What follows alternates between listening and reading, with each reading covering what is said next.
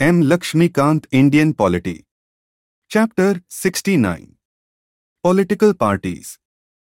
Meaning and Types. Political parties are voluntary associations or organized groups of individuals who share the same political views and who try to gain political power through constitutional means and who desire to work for promoting the national interest.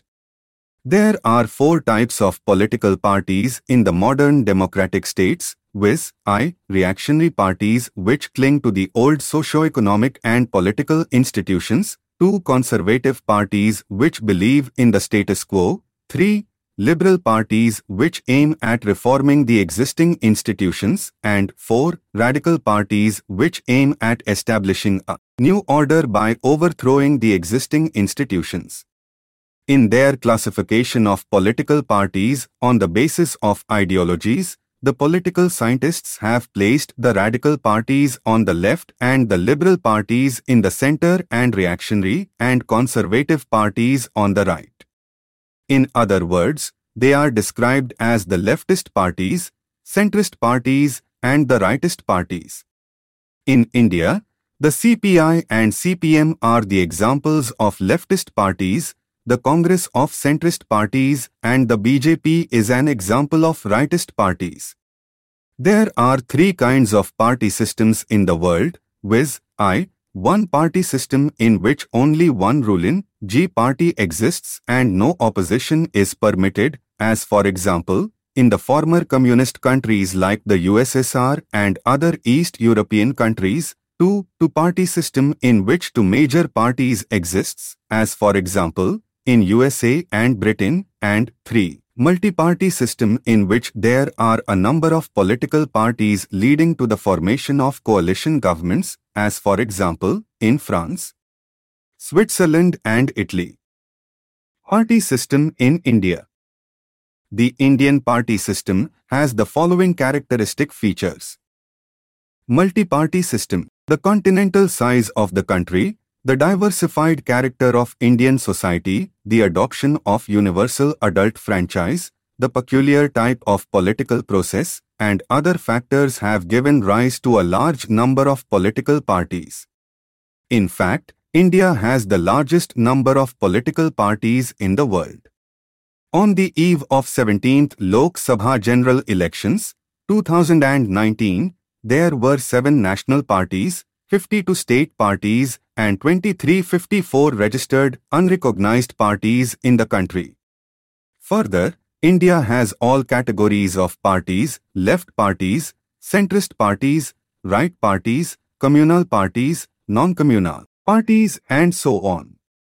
Consequently, the hung parliaments, hung assemblies, and coalition governments have become a common phenomena. One dominant party system. In spite of the multi-party system, the political scene in India was dominated for a long period by the Congress. Hence, Rajni Kothari, an eminent political analyst, preferred to call the Indian party system as one-party dominance system or the Congress system. The dominant position enjoyed by the Congress has been declining since 1967 with the rise of regional parties and other national parties like Janata, 1977, Janata Dal, 1989, and the BJP, 1991, leading to the development of a competitive multi-party system. Lack of clear ideology. Except the BJP and the two communist parties, CPI and CPM, all other parties do not have a clear-cut ideology. They, all other parties, are ideologically closer to each other. They have a close resemblance in their policies and programs. Almost every party advocates democracy, secularism, socialism, and Gandhism. More than this, every party, including the so-called ideological parties, is guided by only one consideration: power capture. Thus, politics has become issue-based rather than the ideology, and pragmatism has replaced the commitment to the principles. Personality cult. Quite often, the parties are organized around an eminent leader who becomes more important than the party and its ideology. Parties are known by their leaders rather than by their manifesto. It is a fact that the popularity of the Congress was mainly due to the leadership of Nehru, Indira Gandhi and Rajiv Gandhi. Similarly, the AIDMK in Tamil Nadu and TDP in Andhra Pradesh got identified with M.G. Ramachandran and N.T. Rama Rao respectively. Interestingly, several parties bear the name of their leader like Biju Janata Dal, Lok Dal, A, Congress, I, and so on. Hence, it is said that there are political personalities rather than political parties in India. Based on traditional factors, in the Western countries, the political parties are formed on the basis of socio-economic and political program. On the other hand, a large number of parties in India are formed on the basis of religion, caste, language, culture, race and so on. For example, Shiv Sena, Muslim League, Hindu Mahasabha, Akali Dal, Muslim Majlis, Bahujan Samaj Party, Republican Party of India, Gorkha League and so on. These parties work for the promotion of communal and sectional interests and thereby undermine the general public interest. Emergence of regional parties. Another significant feature of the Indian party system is the emergence of a large number of regional parties and their growing role. They have become the ruling parties in various states like BJD in Odisha, DMK or AIDMK in Tamil Nadu, Akali Dal in Punjab, AGP in Assam, National Conference in J&K, JD U in Bihar and so on. In the beginning, they were confined to the regional politics only. But of late, they have come to play a significant role in the national politics due to coalition governments at the center. In the 1984 elections, the TDP emerged as the largest opposition party in the Lok Sabha. Factions and defections. Factionalism, defections, splits, mergers, fragmentation, polarization and so on have been an important aspect of the functioning of political parties in India. Lust for power and material considerations have made the politicians to leave their party and join another party or start a new party. The practice of defections gained greater currency after the fourth general elections, 1967. This phenomenon caused political instability both at the center and in the states and led to disintegration of the parties. Thus, there are two Janata Dals, two TDPs, two DMKs, two Communist parties, two Congress, three Akali Dals, three Muslim Leagues and so on. Lack of effective opposition. An effective opposition is very essential for the successful operation of the parliamentary democracy prevalent in India. It checks the autocratic tendencies of the ruling party and provides an alternative government. However, in the last 50 years, an effective, strong, organized and viable national opposition could never emerge except in flashes. The opposition parties have no unity and very often adopt mutually conflicting positions with respect to the ruling party. They have failed to play a constructive role in the functioning of the body politic and in the process of nation building. Recognition of national and state parties. The Election Commission registers political parties for the purpose of elections and grants them recognition as national or state parties on the basis of their poll performance. The other parties are simply declared as registered and recognized parties. The recognition granted by the Commission to the parties determines their right to certain privileges like allocation of the party symbols, provision of time for political broadcasts on the state-owned television and radio stations and access to electoral rolls.